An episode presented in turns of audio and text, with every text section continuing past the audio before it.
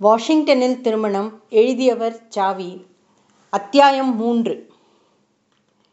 இதுதான் Washington DC என்றான் டில்லி பஞ்சு. அதனடா டிசி ஏசின்னு வாஷிங்டன் என்று சொன்னால் போதாதோ என்று கேட்டார் மாமா. ஒருவேளை இங்கெல்லாம் டிசி கரண்டாக இருக்கும் என்றார் சாம்பசிவ சாஸ்திரிகள். அம்மாஞ்சி வாத்தியாருக்கு சிரிப்பு தாங்கவில்லை. சாஸ்திரிகளே உமக்கு தெரியாவிட்டால் அசட்டு பிசட்டென்று உளராதேயும் டி டிசி என்றால் அது இனிஷியல் அல்லையா? இது கூட தெரியாமல் அமெரிக்காவுக்கு கிளம்பி வந்துட்டீரே என்று பரிகாசம் செய்தார். அது கரண்ட்டும் இல்லை இனிஷியலும் இல்லை. டிசி என்றால் டிஸ்ட்ரிக்ட் ஆஃப் கொலம்பியா என்று அர்த்தம் என்றான் டில்லி பஞ்சு. ஓஹோ அப்படியா விஷயம் என்றார் மாமா. விமானம் வாஷிங்டன் நகரை நோ நெருங்கிக் கொண்டிருந்தது. அதோ வெள்ளி ரிப்பன் மாதிரி தெரிகிறதே அது என்னம்மா? என்று ஏர் ஹோஸ்டஸ் லல்லியை பார்த்து கேட்டாள் அத்தை. அதுதான் போட்டோமாக் நதி என்றாள் லல்லி. போட்டோமக்கு நதியா? என்று கேட்டுவிட்டு சிரித்தார் சாஸ்திரிகள். போடா மக்கும் இல்லை வாடா புத்திசாலியும் இல்லை. பெட்டோமாக் என்று சரியாக சொல்லும் என்று சாஸ்திரிகளை திருத்தினார் அம்மாஞ்சி. திவ்யமான தீர்த்தம் மெட்ராஸுக்கு போகிறபோது நாலஞ்சு செம்பிலே எடுத்துக்கொண்டு போகணும் என்றார் சாஸ்திரிகள். இது கூட கங்கா தீர்த்தமா என்ன செம்பில அடித்து கொண்டு போவதற்கு? அம்மாஞ்சி வாத்தியார் சாஸ்திரிகளின் அசத்துத்தனத்தை எண்ணி தலையில் அடித்து கொண்டார். நதிக்கு பக்கத்திலே குளம் மாதிரி ஒன்று தெரிகிறதே அதெனடா பஞ்சு? என்று கேட்டார் மாமா. அதுக்கு டைடல் பேசன் என்று பெயர். வாஷிங்டனிலேயே ரொம்ப அழகான இடம் அது. அதை சுற்றிலும் இருப்பது ஜப்பான் தேசத்து செரி மரங்கள் ஏப்ரல் மாதத்திலே அந்த மரங்கள் பூத்து குலுங்குகிற போது கண்கொள்ளா காட்சியாக இருக்கும். அதை பார்க்க பல தேசங்களிலிருந்து காதலர்கள் ஜோடி ஜோடியாக வருவார்கள் என்று கூறிக்கொண்டே லல்லியை ஒரு முறை கடைக்கண்ணால் கவனித்தான் பஞ்சு. சாஸ்திரிகளே நாம் ரெண்டு பேரும் இன்றைக்கே ஜோடியாக போய் ஸ்நானம் செய்துவிட்டு வந்துவிடலாம் என்றார் அம்மாஞ்சி. அதோ ஒரு மண்டபம் தெரிகிறதே அதுதான் லிங்கன் மண்டபம் என்றான் பஞ்சு. ஆப்ரஹாம் லிங்கன் மண்டபமா என்று கேட்டார் மாமா. ஆமாம் என்றான் பஞ்சு. ஹரஹரா என்று அந்த மண்டபத்தை நோக்கி கன்னத்தில் போட்டுக்கொண்டார் சாஸ்திரிகள். சாஸ்திரிகளை எதுக்காக இப்போது கன்னத்தில் போட்டுக்கொள்கிறீர்கள் அம்மாஞ்சி கேட்டார். லிங்கம் வைத்து மண்டபம் கட்டியிருக்கிறாளே. மகாலிங்கம் ஜம்புலிங்கம் மாதிரி அமெரிக்காவிலே அப்ரஹாம் லிங்கம் விசேஷம் போலிருக்கு என்றார் சாஸ்திரிகள். சாஸ்திரிகள் சொன்னதை கேட்டு குலுங்கி சிரித்தனர் அனைவரும். பாவம். சிரிக்காதீங்க. சாஸ்திரிகள் அப்பாவி மனிதர். அமெரிக்காவுக்கு புது சோல்லியோ கழுத்திலே லிங்கம் கட்டுகிறவாளுக்கு தான் லிங்கன்னு பேருங்கிறது அவருக்கு தெரியாது என்று வியாக்கியானம் செய்தார் அம்மாஞ்சி. பேஷ் இவர் அவரை விட பிரகஸ்பதி என்று எண்ணிக்கொண்டான் பஞ்சு. எல்லோரும் அங்கே பாருங்கள். கேபிட்டல் டோம் தெரிகிறது என்றாள் ஏர் ஹோஸ்டஸ். அனைவரும் லல்லி சுட்டி காட்டிய அந்த கட்டடத்தையே கண்கொட்டாமல் பார்த்தார்கள். அடே அப்பா இவ்வளவு பெரிய கட்டடம். இட்லி பானை மூடி மாதிரி பிரம்மாண்டமாக இருக்கே என்று அதிசயப்பட்டனர் அத்தையும் பாட்டியும். உலகிலேயே மிகவும் முக்கியமான கட்டடம் இது என்றான் பஞ்சு. அமெரிக்கால் சாமானியப்பட்டவாளா என்ன? இந்தியாவுக்கு கோடி கோடியாக ஹெல்ப் பண்ணுகிறாளாச்சே அவ தீர்காயுசாக இருக்கணும் என்று ஆசீர்வாதித்தார் அம்மாஜி வாத்தியார். இப்போது விமானம் கீழே இறங்கப் போகிறது. எல்லோரும் பெல்ட்டை போட்டுக்கொள்ளுங்கள் என்று எச்சரித்தாள் ஏர் ஹோஸ்டஸ் சாஸ்திரிகளும் அம்மாஜியும் பெல்ட்டை மாட்டிக்கொண்டனர் சாஸ்திரிகளை உம் ஆயுசிலே பெல்ட் போட்டுக்கொள்வதற்கு உமக்கு ஒரு சான்ஸ் கிடைச்சது பாரும் என்று சாஸ்திரிகளை பரிகாசம் செய்தார் அம்மாஞ்சி. அது மட்டுமா? சாம்பசிவ சாஸ்திரிகள் வாஷிங்டன் ரிட்டர்ன் என்று வேறு சொல்லிக்கொள்ளலாமே என்றான் டில்லி பஞ்சு. விமான நிலையத்தில் மேரேஜ் பார்ட்டியை அழைத்துச் செல்ல ராக்ஃபெல்லர் உறவினர்கள் கார்களோடு வந்து காத்திருந்தனர். மேரேஜ் பார்ட்டி வரப்போகிற செய்தி இதற்குள் வாஷிங்டன் முழுவதும் பரவிவிடவே விமான நிலையத்தில் பெருங்கூட்டம் கூடிவிட்டிருந்தது. அம்மாஞ்சி வெளியே பார்த்தீரா கூட்டத்தை? எள்ளு போட இடமில்லை என்றார் சாஸ்திரிகள். அப்படியா? என்று கூறிய அம்மாஞ்சி வாத்தியார் சட்டென்று இடுப்பில் செருகின்ற பொட்டலத்திலிருந்து நாலு எள்ளை எடுத்து போட்டு பார்த்தார். இதெல்லாம் வெள்ளைக்காரால் தேசம். கண்ட இடத்தில் குப்பை போடக்கூடாது என்றார் சாஸ்திரிகள். அம்மாஞ்சி வாத்தியார் விமானத்தை விட்டு இறங்கியதுதான் தாமதம். பத்திரிகை நிருபர்கள் அவரை சூழ்ந்து கொண்டு கேள்வி கேட்க ஆரம்பித்து விட்டார்கள். கேமராக்காரர்கள் பல கோணங்களில் அவரை படம் எடுத்து கொண்டனர். உங்கள் பெயர்? ஒரு நிருபர் கேட்டார். அம்மாஞ்சி நீங்கள் கீழே போட்டீர்களே அதற்கு என்ன பெயர்? எள். என்ன? ஹெல்லா. அதை ஏன் கீழே போட்டீர்கள்? நான் ஆகாசத்திலே தான் விட்டேன் அது கீழே விழுந்து விட்டது ஹெல்லுக்குள் என்ன இருக்கிறது? எண்ணெய். எண்ணெய் என்றால் ஆயில். ஆயிலா? அவ்வளவு சிறிய வஸ்துக்குள் ஆயிலா? வண்டர்ஃபுல் என்றனர் நிருபர்கள். அவ்வளவுதான். வாஷிங்டன் பத்திரிகைகளிலெல்லாம் அம்மாஞ்சியின் புகைப்படத்துடன் எள்ளுக்குள் ஆயில் இருக்கிறது என்னும் மகத்தான உண்மையை கண்டுபிடித்துள்ள இந்தியன் சாஸ்திரி அதாவது சயின்டிஸ்ட் என்ற செய்தியை பிரசுரித்து பெரும் பரபரப்பை உண்டாக்கிவிட்டனர். உடனே அமெரிக்காவில் உள்ள எண்ணெய் கம்பெனி முதலாளிகளும் பூத தத்துவ ஆராய்ச்சி நிபுணர்களும் அவசரம் அவசரமாக சயின்டிஸ்ட் அம்மாஞ்சியை பேட்டி காண புறப்பட்டு விட்டார்கள். எள்ளுக்குள் எண்ணெய் இருக்கிற மர்மத்தை சயின்டிஸ்ட் அம்மாஞ்சி டெலிவிஷன் பேட்டியில் விளக்கி சொல்வார் என்று மாலை பத்திரிகைகளில் இன்னொரு செய்தி வெளியாயிற்று. ராக்ஃபெலர் உறவினர்களுக்கு கல்யாண கோஷ்டியினரை ஒவ்வொருவராக அறிமுகப்படுத்தி வைத்தனர் மூர்த்தி தம்பதியர். அப்புறம் எல்லோரும் கான்ஸ்டிடியூஷனல் அவென்யூ வழியாக ஜார்ஜ் டவுனுக்கு அழைத்து செல்லப்பட்டனர்.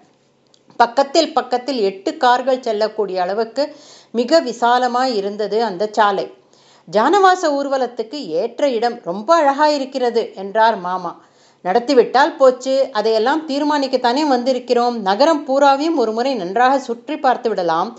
பிறகு ஒவ்வொன்றாக முடிவு செய்வோம். ஜார்ஜ் டவுனில் தான் நாம் எல்லாம் தங்கப் போகிறோம் என்றார் மூர்த்தி. மெட்ராஸ் மாதிரி இங்கேயும் ஒரு ஜார்ஜ் டவுன் இருக்கிறதா? அப்படின்னா ரொம்ப சோரியமாக போச்சு. கொத்தவால் சாவடி கூட இருக்கும் என்றார் சாஸ்திரிகள். ஓய் கொத்தவால் சாவடியும் கிடையாது.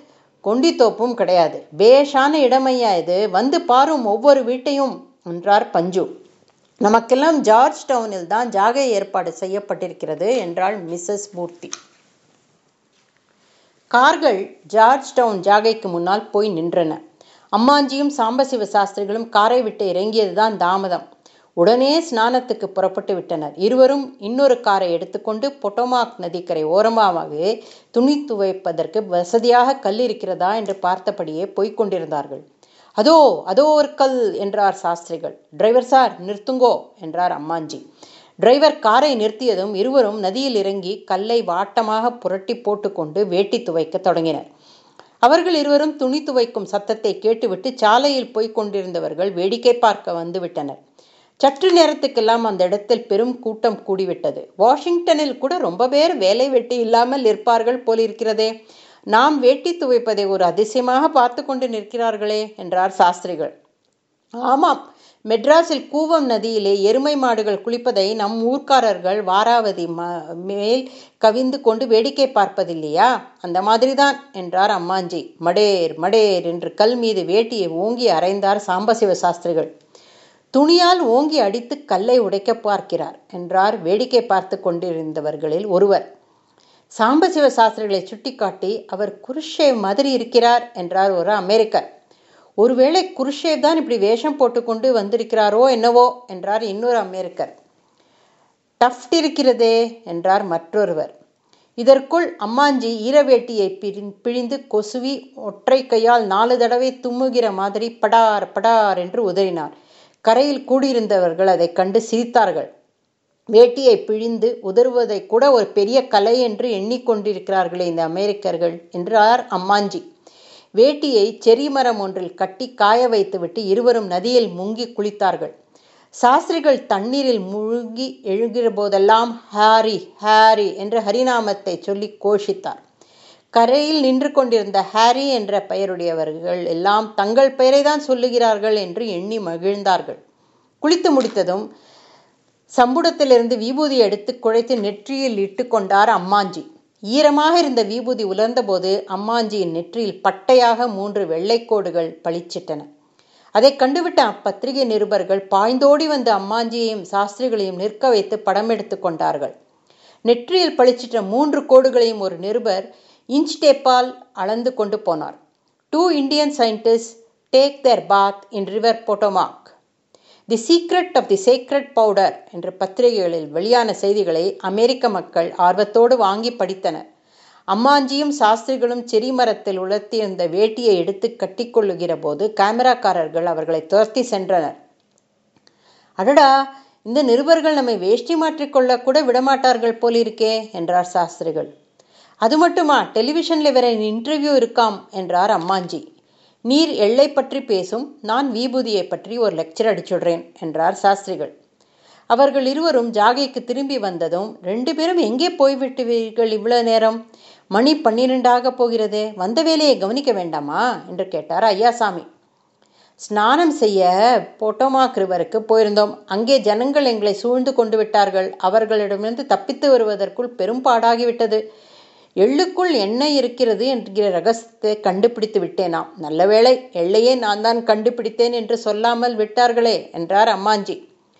ஒரு மணிக்கு நாம் எல்லோரும் மிஸ்ஸஸ் ராக்ஃபெல்லருடன் வெளியே போய் டம் டம்பர்டன் ஓக்ஸ் சம்மர் ஹவுஸ் ஆகிய இரண்டு மாளிகளையும் பார்த்துவிட்டு வர வேண்டும்.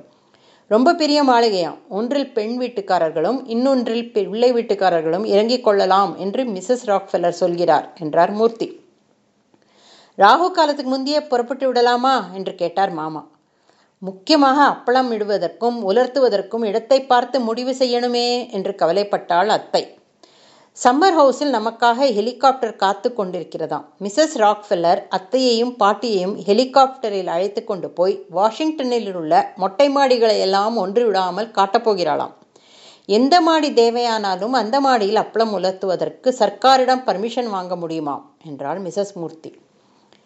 ஹெலிகாப்டரில் ஏரியல் சர்வேயா? என்று கேட்டார் மாமா. ரொம்ப சௌகரியமாக போச்சு. ஒவ்வொரு மாடியுமா ஏறி இறங்கணுமே என்று பயந்து கொண்டிருந்தேன் என்றாள் அத்தை. பகல் ஒரு மணி இருக்கும். எல்லோரும் கிளம்பி வழியில் உள்ள தெருக்களையெல்லாம் பார்த்து கொண்டே சம்மர் ஹவுஸுக்கு போனார்கள். ஜார்ஜ் டவுன் ரொம்ப நன்றாயிருக்கிறது. பேஷான வீடுகள் தெருக்களும் அகலமாயிருக்கின்றன. ஷாப்புகளும் ஸ்டோர்களும் நிறைய இருக்கின்றன என்றார் ஐயாசாமி. வெற்றிலை பாக்கு கடைதான் இல்லை என்று குறைப்பட்டார் அம்மாஞ்சி. ஏன்? பொடிமட்டை காலியாகிவிட்டதோ? என்று கேட்டார் சாஸ்திரிகள். பேசிக்கொண்டே எல்லோரும் சம்மர் ஹவுஸை அடைந்தார்கள். அடடா! எவ்வளோ பெரிய மாளிகை! மயனே சிருஷ்டித்த மாதிரி அல்லவா இருக்கிறது? என்று வியந்தார் மாமா. இந்த இடம் போதுமா? என்று கேட்டாள் மிஸ்ஸஸ் ராக்ஃபெல்லர். எதேஷ்டம் முகூர்த்தத்தை இந்த வீட்டில்தான் வைத்துக்கொள்ள வேண்டும் என்றார் ஐயாசாமி வீடா இது? மாளிகை என்று சொல்லும் என்று திருத்தினார் சாஸ்திரிகள். மெட்ராஸ் கோவிந்தப்ப நாயக்கன் தெரு சத்திரம் கெட்டுது போங்க என்றார் அம்மாஞ்சி. இதிலே ஒரு ரூமுக்கு இணையாகுமா அது? என்றார் சாஸ்திரிகள். துணி உலர்த்துவதற்குத்தான் கொடியே இல்லையே என்றாள் அத்தை. கொடி என்றால் என்ன? என்று கேட்டாள் மிஸ்ஸஸ் ராக்ஃபெல்லர். ஃப்ளாக் என்று அம்மாஞ்சி தமக்கு தெரிந்த இங்கிலீஷில் அதை மொழிபெயர்த்து சொன்னபோது லல்லியும் பஞ்சுவும் சிரித்துவிட்டு கொடி என்றால் என்ன? என்பதை மிசஸ் ராக்ஃபெல்லருக்கு புரியும்படி விளக்கி சொன்னார்கள். தெருவில் முகூர்த்த பந்தல் போடுகிற போது அந்த ஆட்களிடம் சொல்லி அப்படியே கொடியும் கட்டிக்கொள்ளலாம் இதற்கெல்லாம் ராக்ஃபெல்லர் மாமியை தொந்தரவு செய்யக்கூடாது என்றாள் பெண்ணுக்கு அம்மா. சரி மாடியில் ஹெலிகாப்டர் ரெடியாயிருக்கிறது. அத்தை பாட்டி மிசஸ் மூர்த்தி லல்லி நாலு பேரும் வாருங்கள் போகலாம் என்று அழைத்தாள் மிசஸ் ராக்ஃபெல்லர். வெங்கிட்டுவும் அவர்களோடு தொற்றிக்கொண்டான். அத்தை பாட்டி ஜமாவை ஏற்றிக்கொண்ட ஹெலிகாப்டர் ஜம் என்று வானில் பறக்கத் தொடங்கியது. அத்தியாயம் மூன்று முடிந்தது.